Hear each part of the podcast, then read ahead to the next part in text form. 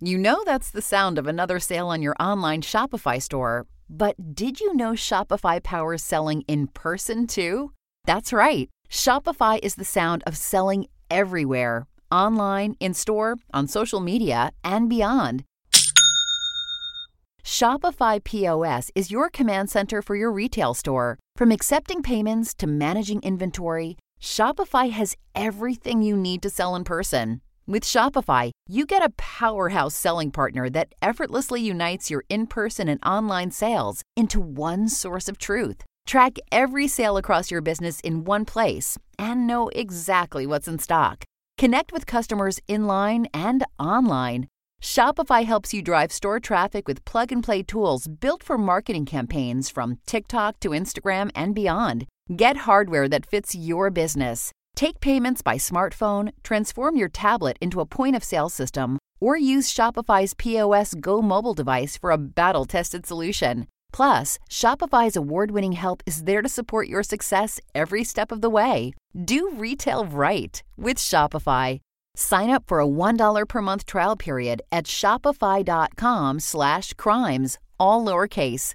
Go to shopify.com slash crimes to take your retail business to the next level today. Shopify.com slash crimes.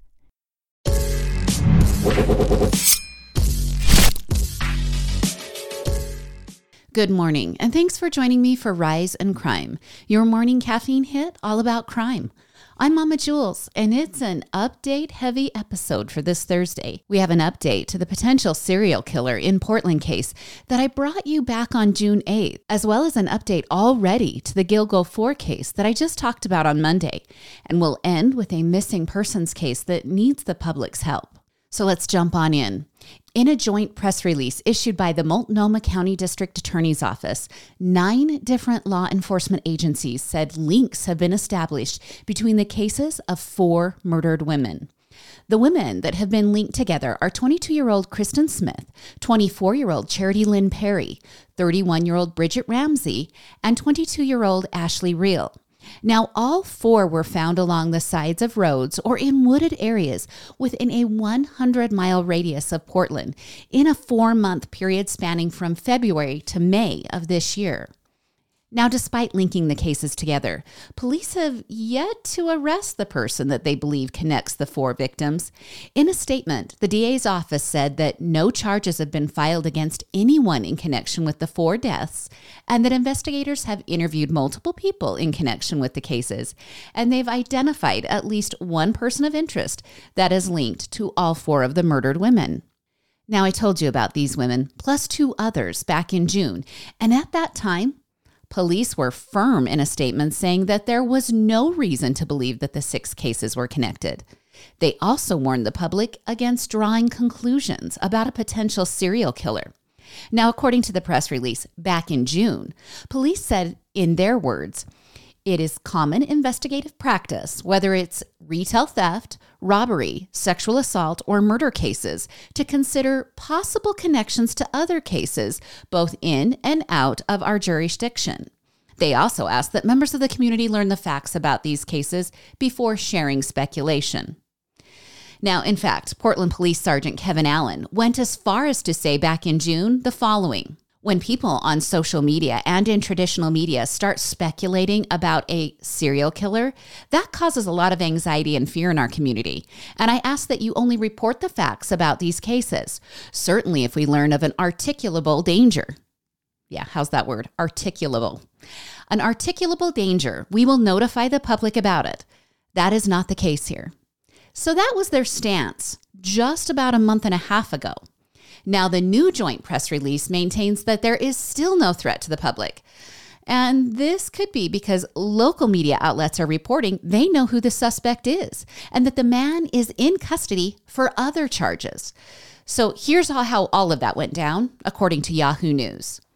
38 year old Jesse Lee Calhoun has had multiple clashes with the law that included unauthorized use of a vehicle, assaulting a public safety officer, and first degree burglary. Those three charges happened in 2019 when a SWAT team attempted to arrest Calhoun at his home. He resisted the arrest by choking a police canine and repeatedly kicking an officer. He was also arrested in 2018 for possession of meth, several guns, and more than 500 rounds of ammunition. Now, he can't have the guns because he has a previous felony, so that's why he was arrested back then.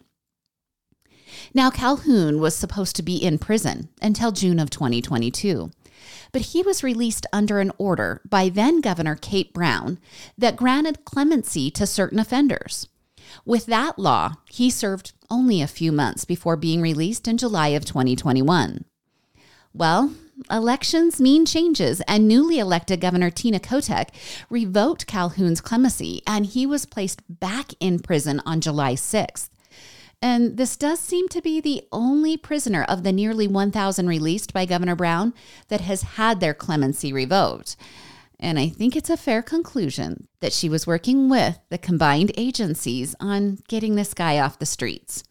Now, when his clemency was revoked, Calhoun didn't go easy. And I guess some habits die hard. But instead of choking the police canine, this time he plunged into the Willamette River trying to escape and officers eventually subdued him. And after moving through a couple of different jails, being held on a parole violation, the clemency was revoked and he was placed in the Snake River State Prison near the Idaho and Oregon border. Now, Governor Brown did release a statement that reads in her words I am absolutely horrified for the victims, their families, and all those who have experienced this loss. Now, as of the recording of this podcast, Calhoun has not been charged with the four murders, so I'll keep you updated on those pending charges. But let's revisit who these four women are and how they were found. Now, Kristen Smith of Gresham, Oregon, was found in a wooded area in the Pleasant Valley neighborhood on February 19th. She'd been missing since mid December of 2022. Now, her cause and manner of death were ruled undetermined by the medical examiner. Kristen's mother, Melissa, has been fighting for answers since Kristen went missing.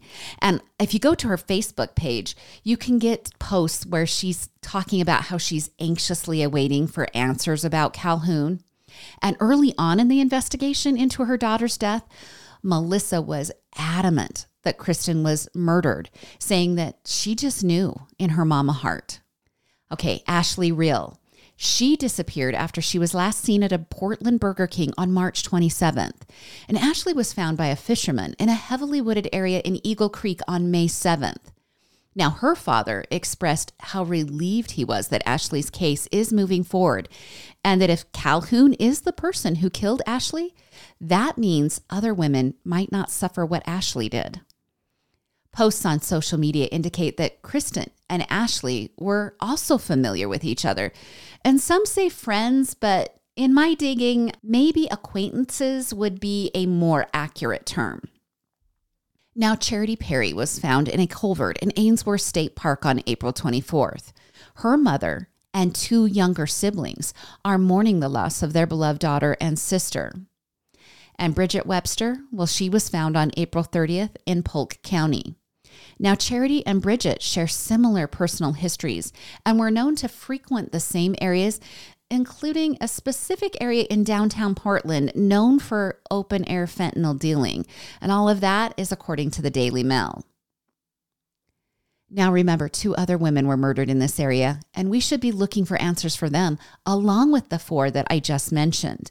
Joanna Speaks, who was found in a rural area of Clark County, Washington, was inside a barn and she was murdered according to law enforcement. So that's a little bit different. Other ones they're just they haven't even declared via the autopsy like the manner of death or things like that. This one is specific. She is declared murdered. And some reports say her body was moved to the barn after her death.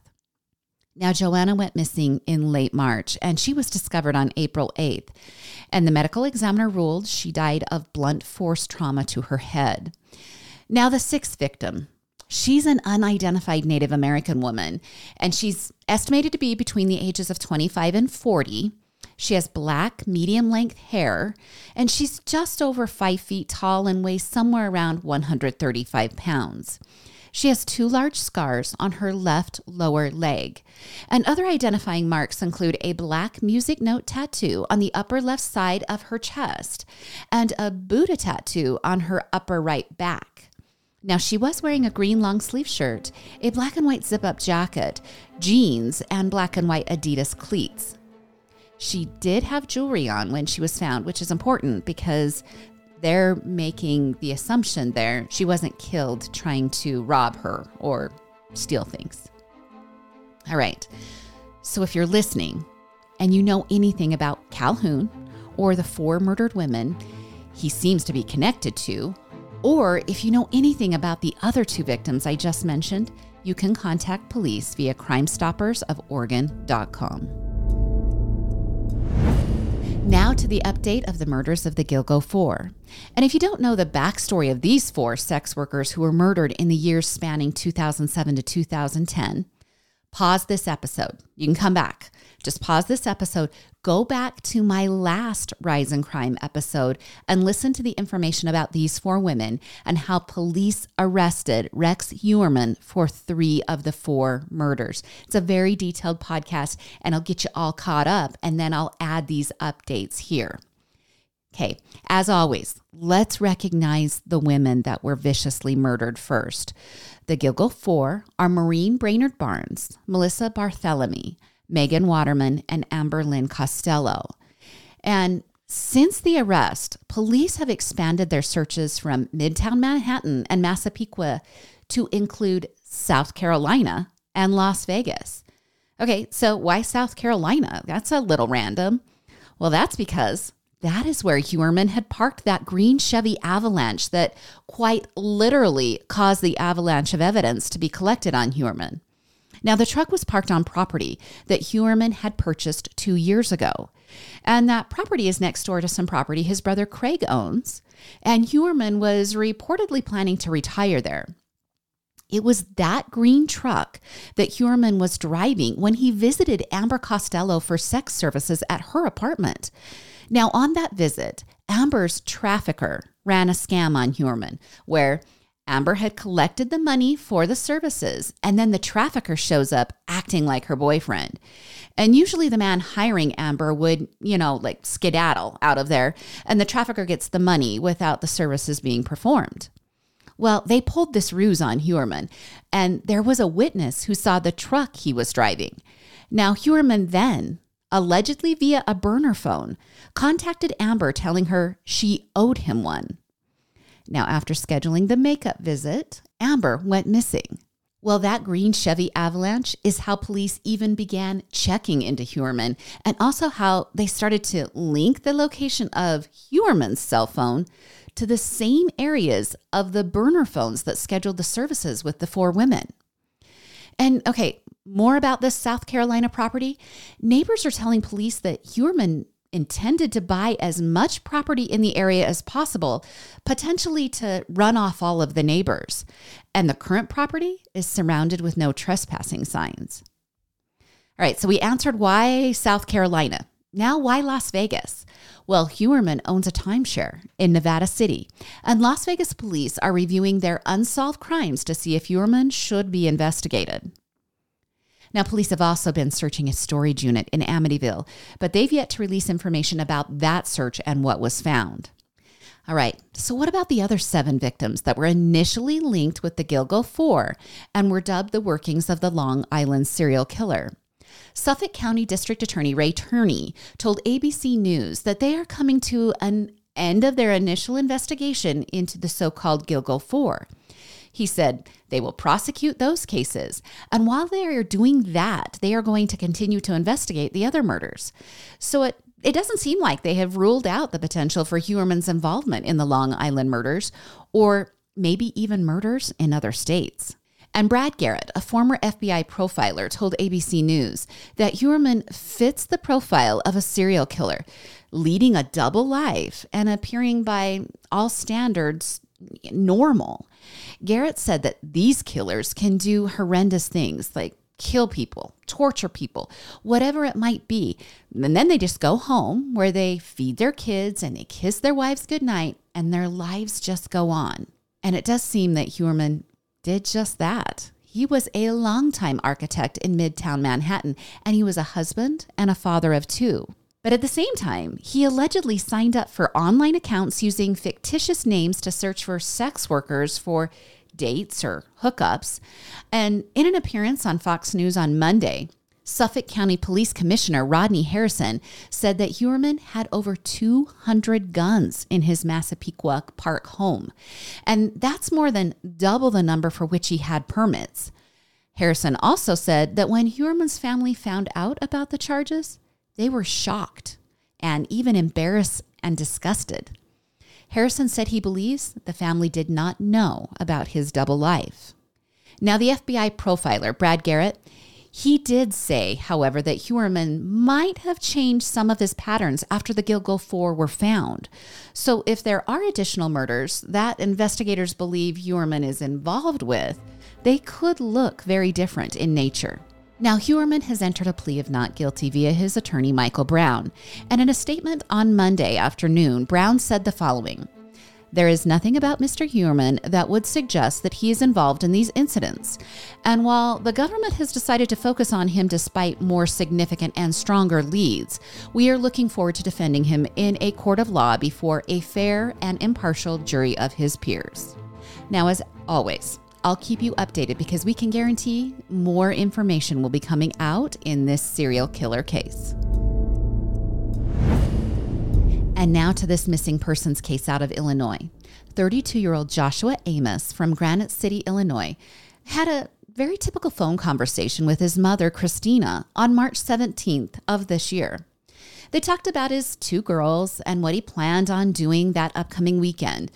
Because things were just kind of looking up for Josh. He had recently started a new job at Precoat Metals, and the pay was good despite the fact that he was working longer hours.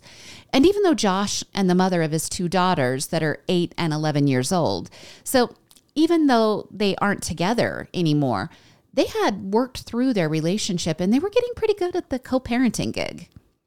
Well, two days after the phone call with his mother, Josh and three friends went to Scarlett's Cabaret. That's a club in Washington Park, Illinois. Now, it was early in the morning on the 19th, and Josh and his friends hung out at that club until about 5 a.m. when Josh left the club.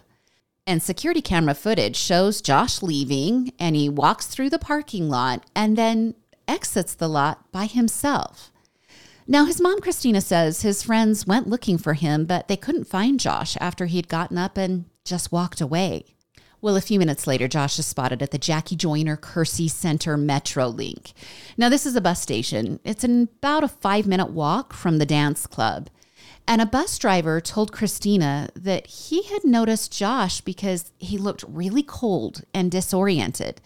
I checked the weather for Granite City on March 19th, and it was about 22 degrees that early in the morning. So it makes perfect sense that Josh looked really cold. And the concerned driver, well, he helped Josh buy a bus pass since he was having some difficulty figuring out the machine. And the driver then helped Josh onto the bus, which was headed to the Emerson Park Metro Link. Now, at the Emerson Park Metro, you can board a train or, or a bus, there's more things there and you can head on to your specified destinations. And cameras show that Josh seemingly was expected to board a train at 6:45 that morning like he's waiting to get on the train. But the train arrives and Josh never gets on. Now more security cameras show Josh walking through the parking lot away from the metro station.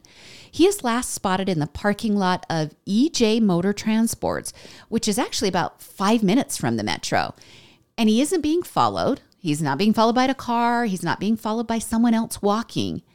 And by this time, Josh is actually about two hours walking distance away from his home. So he was going in the wrong direction. After that camera footage, he vanishes. Now, Illinois State Police Trooper Josh Korando told Dateline that investigators have searched areas surrounding the club where Josh walked away from in Washington Park and the area around Lincoln Avenue and 17th Street. Now, the parking lot where Josh was last seen on security footage, they also searched that area. And he added that numerous tips of possible sightings of Joshua had been received, but none have been substantiated.